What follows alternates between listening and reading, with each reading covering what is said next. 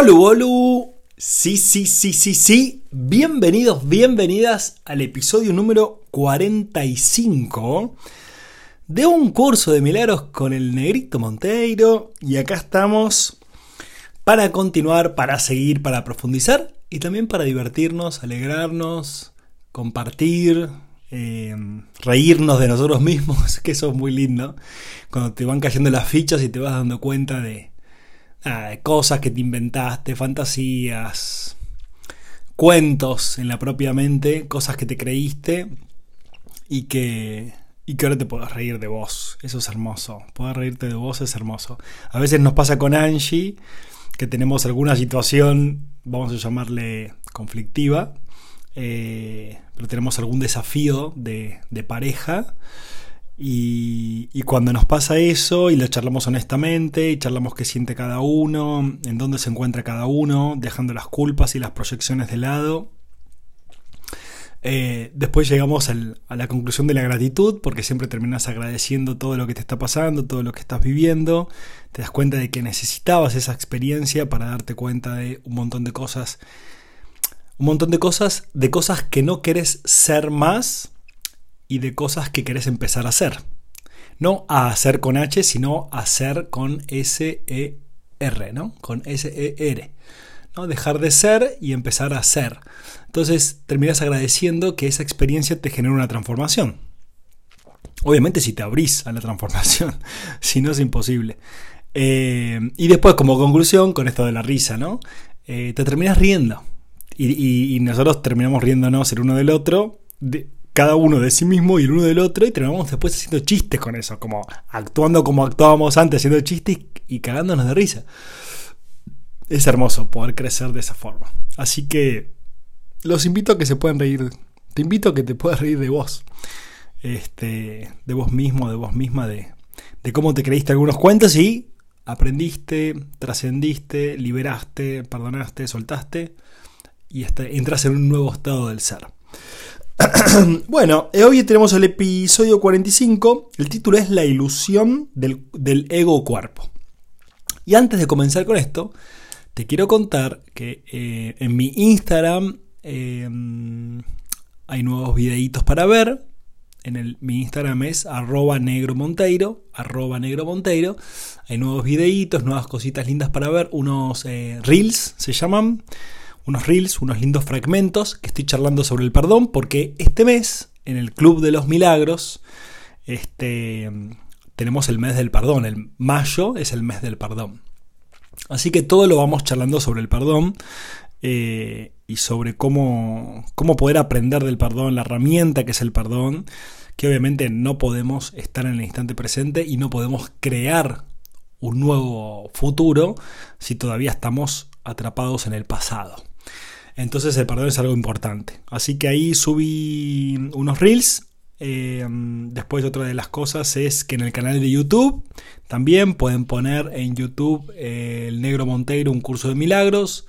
Y les va a aparecer... perdón. Y les va a aparecer ahí el canal. El canal es Negro Monteiro. Está la, la misma fotito que está ahí en Spotify, en el, en el podcast. Y ahí ya hay... varios videitos hablando del perdón, hablando de, de varias cositas lindas, de qué es el curso de milagros, cómo aplicarlo, cómo practicarlo, etcétera. Así que hay unos videitos bonitos también en YouTube, si se quieren sumar, si se quieren suscribir al canal. Y después, último dato, y ya pasamos al episodio totalmente. El sábado veintiuno de mayo, de diez de la mañana a trece horas, voy a estar dando un taller online, en vivo, sobre, obviamente, el perdón, porque es el mes del perdón en el Club de los Milagros. Sobre el perdón, ¿sí? Teórico, práctico, ¿sí? Va a estar súper lindo, súper hermoso, para que justamente podamos trascender y encontrar los beneficios tremendos que nos da perdonarnos y perdonar.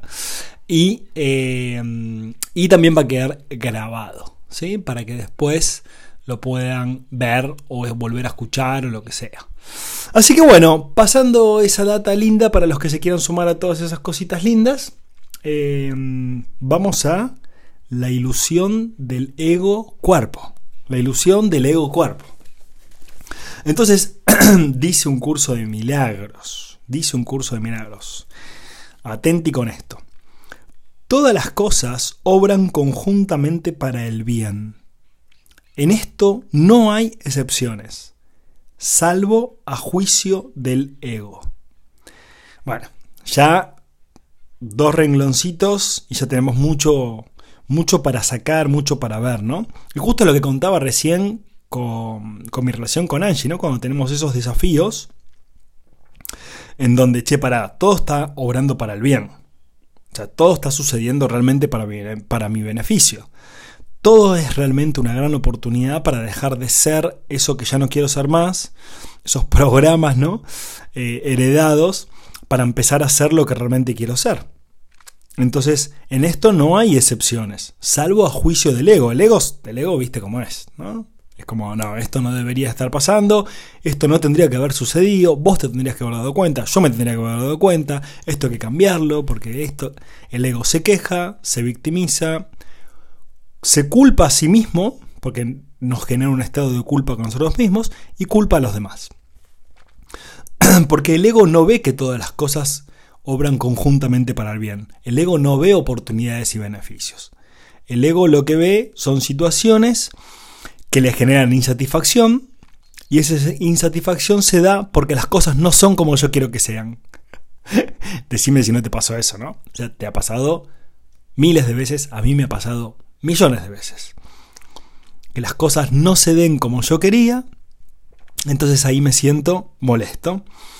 Pero justamente, y hoy estaba dando un mentoreo personal online, y, y justamente estaba charlando con una persona que había, se, se había ido mucho a la búsqueda exterior, ¿no? El ego siempre propone una búsqueda exterior de varias situaciones para sentir satisfacción, plenitud, bienestar, bla, bla, bla, bla, bla, ¿no? Felicidad, seguridad. Entonces, claro, durante la charla nos dimos cuenta de que en vez de enfocarse en el interior, se había enfocado en el exterior por un determinado tiempo. Entonces, las situaciones externas no le estaban gustando. Esto me estaba pasando mal, esto me estaba saliendo mal, esto no me gustaba, tuve este conflicto con esta persona, este conflicto con otra persona, bla, bla, bla, bla, bla, bla, bla. Justamente ese fue el problema. El problema fue el desenfoque. En vez de enfocarte afuera, enfocarte adentro. Y desde adentro te enfocas afuera, ¿sí? Desde adentro te enfocas afuera. Entonces, cuando empezamos a ver su ego que le decía que las cosas no eran oportunidades, que lo que le pasaba no debería estar pasando. Pero sin embargo, cuando lo vimos, lo charlamos, esto, lo otro, nos dimos cuenta de esta frase: todas las cosas obran conjuntamente para el bien. Entonces, cuando, lo, cuando vio las oportunidades que tenía eh, con estas situaciones que parecían conflictivas, las situaciones dejaron de ser conflictivas, pasó al estado de agradecimiento y de reírse de sí mismo. Siempre funciona igual, o sea, es hermoso, ¿sí? Entonces, mantengamos estas ideas en nuestra mente para justamente ver las cosas como una oportunidad de crecimiento. El ego se mantiene extremadamente alerta con respecto a lo que permite llegar hasta la conciencia. O sea, el ego está muy atento, como, como si fuera un, un filtro, o como si fuera un... ¿Cómo se llama esto? Cuando censurás. Bueno, una, un, un aparato o un ente de censura, ¿sí? Para ver qué es lo que realmente te vas a dar cuenta, ¿no? Entonces el ego está alerta para que no seamos conscientes. Y esa no es la manera en la que una mente equilibrada se mantiene ecuánime. El desequilibrio del ego se acentúa aún más porque mantiene su motivación principal oculta de tu conciencia y hace que, y ahí viene la palabra que dijimos antes, el control predomine sobre la cordura. Entonces te vuelvo a decir, el desequilibrio del ego se acentúa aún más. O sea, el, el desequilibrio, esa locura que tiene el ego se acentúa aún más, se hace más evidente porque mantiene su motivación principal oculta de tu conciencia. O sea, su motivación principal, ¿cuál es? La de que no recuerdes quién sos. La de que su motivación principal del ego es mantener el estado de separación y de victimismo. Mantener el estado de separación quiere decir que no recuerdes la conciencia de unidad, que no recuerdes que vos sos uno con todo y que todo lo estás creando vos. Que no recuerdes eso. Que recuerdes que las cosas te suceden de afuera para adentro, ¿sí? Que las causas están afuera y que los efectos los estás viviendo vos interiormente. Entonces el ego lo que pretende es que vos no te des cuenta de que te está contando un cuento, de que no te beneficia, de que te hace mal, pero quiere mantenerse vivo el ego en nuestra mente. Entonces hace que el control predomine sobre la cordura, ¿sí? Entonces, obviamente, a mayor control, mayor miedo, a mayor miedo, mayor control. Entonces el ego nos lleva a mayor control, mayor control, mayor control. El ego tiene todas las razones del mundo para hacer esto, de acuerdo con el sistema de pensamiento que le dio origen y al que sirve. Para, para recordarnos, ¿qué le dio origen eh, a, al sistema de pensamientos del ego? ¿Cómo le dimos origen al ego? Separándonos, separando nuestra conciencia. Aunque eso es una ilusión, es una fantasía en sí mismo, es como separar el agua del agua. Vos podés sacar un vaso de agua de un lago o del mar, pero en sí mismo el agua sigue estando unida, ¿sí? De alguna forma va a volver la, a la unidad, ¿sí? Entonces esto es lo mismo, ¿no? Eh, el ego sirve o le, o, le da, o le da lógica, por así decirlo, a un sistema de pensamiento que se siente separado. O sea, en el pensamiento y en la sensación, en las emociones que tenemos nosotros, nos sentimos separados los unos de los otros. A medida que vamos entrando cada vez más en nuestro ser, la conciencia de unidad se va restableciendo, ¿sí? Pero el ego, acordate que va a estar atento a que vos no entres en la conciencia de unidad, que no te conozcas a vos mismo, que sigas pensando que lo que está afuera no tiene nada que ver con vos. A lo sumo algunas cosas, ¿sí? Y dice: una de las causas principales del estado de equilibrio del ego, de, perdón, del estado de desequilibrio del ego, es su falta de discernimiento, de discernimiento entre lo que es el cuerpo y lo que son los pensamientos de Dios.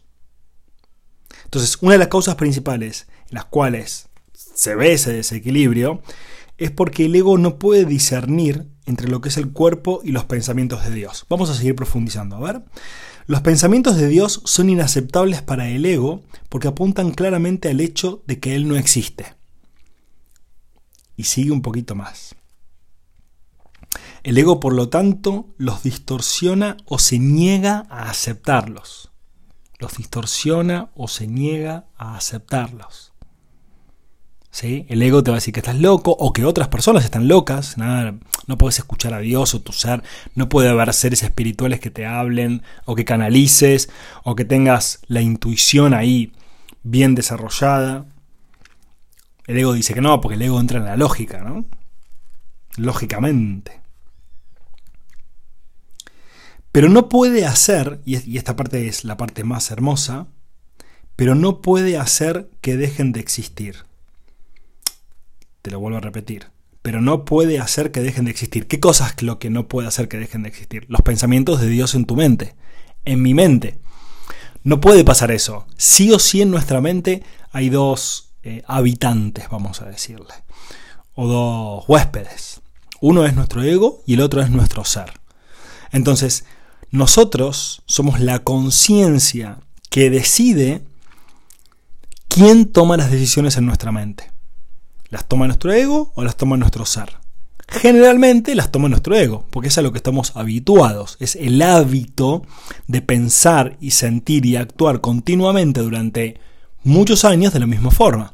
Entonces, por eso en el proceso de desaprender, ¿sí? O deshacer, como es la expiación, que es un deshacer, desaprender y deshacer, se necesita un periodo de tiempo de atención y práctica, voluntad, atención, práctica, voluntad, atención, práctica, voluntad.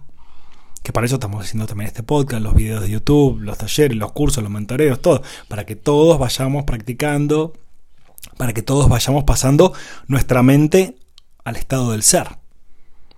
Y que eso incremente cada vez más hasta que sea completo. Hasta que se complete, ¿no? Como cuando se carga el celular, ¿no? El diez por ciento, veinte por ciento, treinta por ciento, cuarenta por ciento, ochenta por ciento, noventa por ciento, pum, cien por ciento se cargó. Listo, ya está.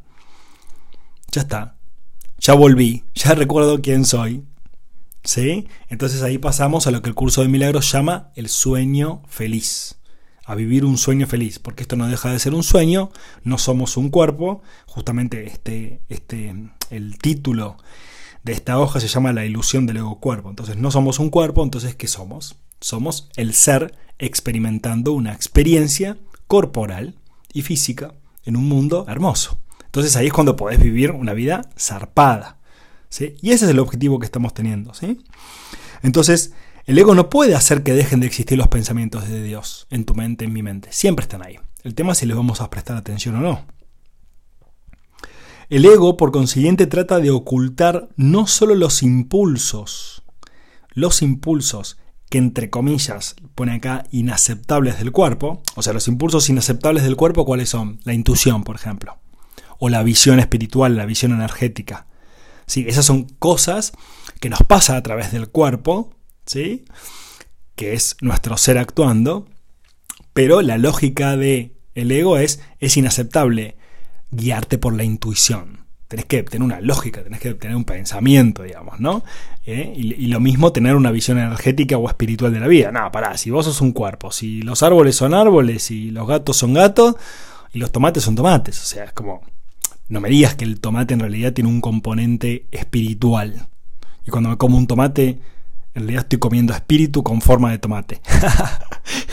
Imagínate eso, ¿no? O estás abrazando un árbol. Sí, es madera, esto, lo otro. Pero en realidad estás abrazando un ser espiritual que tomó forma de árbol. Uf. Y quizás cuando estás con tu pareja, es un ser espiritual que tomó forma de tu pareja. De Juancito o de Julia, no sé, por poner nombres. Sí, y lo mismo con todo. Quizás el presidente de tu país sea un ser espiritual con forma del presidente o la presidenta de tu país. Uf, porque si empezás a verlo de esa forma, ¿qué estás diciendo? Che, todos somos uno. Todos somos espíritu desplegado y manifestándose y expresándose a través de la forma. Y yo estoy usando la forma de Negrito Monteiro. ¿Sí? Entonces... Para el ego eso es inaceptable, ¿sí? Inaceptable.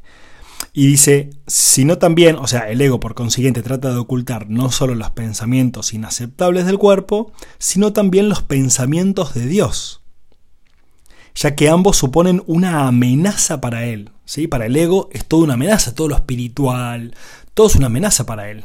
Por eso el ego siempre va a tratar de... generar creencias al respecto, no experiencias. Por eso es que Dios es una experiencia, no es una creencia. Vos podés decir yo creo en Dios, me parece bárbaro, pero ¿experimentás a Dios? Y la verdad que no mucho, no sé. Tengo ansiedad, estoy esto, hago lo otro, pa, pa, pa. Bueno, hasta que no experimentes a Dios, no te vas a dar cuenta de que Dios no es una creencia, sino que es una experiencia.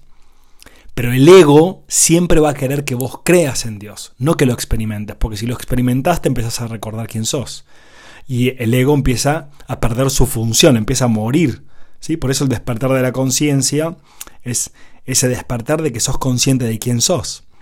Y la, y la inconsciencia o estar dormido es ir con piloto automático, con nuestro, con nuestro ego que nos va llevando a tomar decisiones automatizadas y repetidas.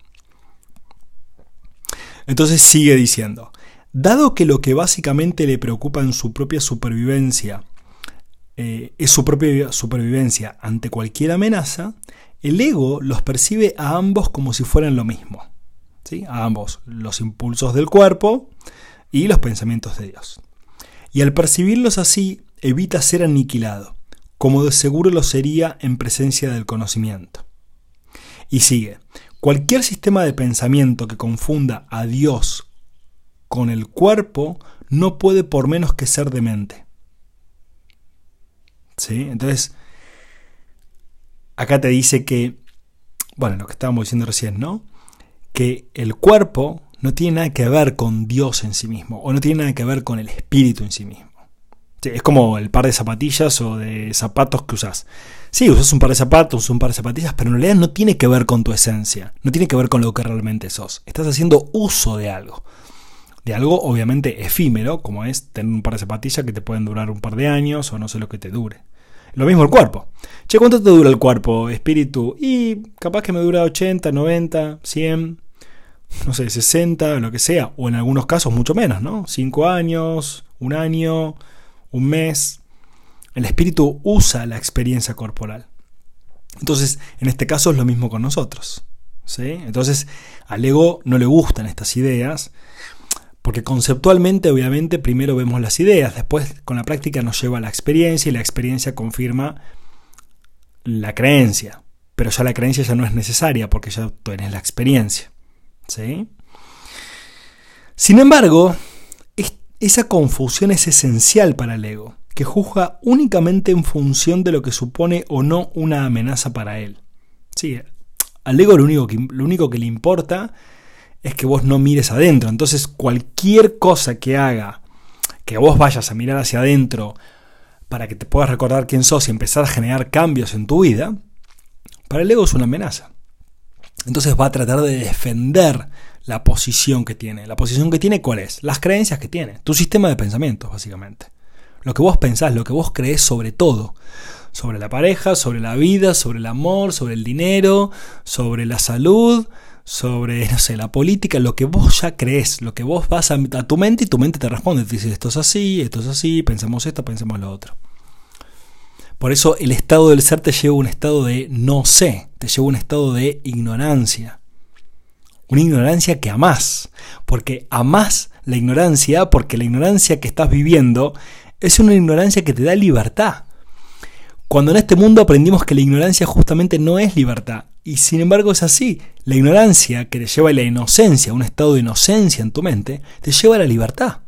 Entonces, claro, ¿cómo, ¿cómo no vas a abrir tu mente y vas a decir, yo no sé nada, no tengo ni idea de nada y no me interesa saber nada tampoco? Sí, experimento, veo ideas, comparto todo, pero no me interesa tener razón en absolutamente nada. Porque todo es relativo, todo es totalmente relativo. Entonces, ¿cómo puedo yo ser absoluto en el mundo del relativismo? No sabiendo, no lo sé, quizás, puede ser, ¿sí? Tengo una mente abierta y receptiva. El ego odia eso. Odia la mente abierta y receptiva. Lo que quiere es siempre conservación. Quiere ser conservador. Quiere ser protocolar. Quiere... ¿sí? Y terminamos diciendo, en este episodio tan hermoso de hoy, de la ilusión del ego y el cuerpo. El cuerpo es el hogar que el ego ha elegido para sí. El cuerpo es el hogar que el ego ha elegido para sí. Y claro, obviamente, para vivir un estado de conciencia de separación, necesitas un cuerpo. Porque espiritualmente es imposible, pero materialmente sí es posible, ¿sí? Vivir esa ilusión. Esta es la única identificación con la que se siente seguro, ya que la vulnerabilidad del cuerpo es su mejor argumento de que tú no procedes de Dios. De que tú no puedes proceder de Dios. Entonces, el ego, obviamente, elige el cuerpo para experimentarse de forma separada. Esta es la única identificación con la cual se siente seguro, ya que la vulnerabilidad, ¿cuál es la vulnerabilidad? De que nos morimos, de que nos enfermamos, de, de, de que tenemos imperfecciones físicas, etcétera, ¿no? De que no somos, ah, pará, si sos espíritu tendrías que ser perfecto, si te creó Dios tendrías que ser perfecto. Y vos decís, che, corporalmente, viviendo mi vida corporal y como la pienso, y la verdad que me doy cuenta que no soy perfecto, que tengo un montón de imperfecciones. Entonces el ego dice, ¿viste? Es que vos no sos el hijo de Dios. Vos no sos el santo hijo de Dios, te dice el ego. Vos no sos amor.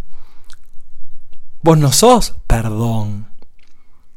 Vos no sos abundancia. El ego te dice, che, pará, si no tenés plata, o si estás medio jugado, o si tenés problemas financieros o económicos, vos no podés ser el hijo de Dios. O sea, a ver, si te enfermaste, si tenés gripe, tenés moco, tenés COVID, o lo que sea que te pase, che, si no tenés una salud perfecta, vos no podés ser el espíritu, vos no podés ser el hijo de Dios. No te creas eso. Vos sos este cuerpo y bueno, hacés lo que podés, pero... Entonces el ego siempre va a querer que nosotros afiancemos la idea de que somos un cuerpo, porque es... es el hábitat en el cual él vive. Si dejamos de ser un cuerpo y empezamos a ser lo que realmente somos, que es espíritu, el ego pierde de sentido porque el cuerpo pierde de sentido. ¿Sí? Entonces no, nos vamos con, con esto, ¿no? Y después vamos a seguir en el episodio cuarenta y seis porque esto sigue, ¿sí? La ilusión del ego y el cuerpo. Nos vamos con la idea de que no somos un cuerpo, de que el ego está muy interesado en que sigamos creyendo de que somos un cuerpo y está muy interesado en, que, en decirnos de que por las imperfecciones o la vulnerabilidad del cuerpo no somos el santo hijo de Dios, como dice Un curso de milagros. Entonces empezá a practicar con esto, empezá a sentir interiormente, empezá a conectarte con la idea de que no sos un cuerpo, sino que sos algo más. Buscalo en tu interior, Sentilo, experimentalo, comunicate con eso, comunicate con tu ser, espíritu, alma, no sé, como le quieras llamar, comunicate con eso, habla, sentí, experimentá, mirá hacia adentro, ¿sí? Y vas a ver cómo vas a ir comprobando de que no sos un cuerpo y de que realmente lo que sos está mucho más allá de este cuerpo y por ende está mucho más allá de este mundo. Te mando un abrazo enorme, nos vemos en el episodio cuarenta y seis, el próximo, y que la pases muy, muy, muy bonito. Chau, chau.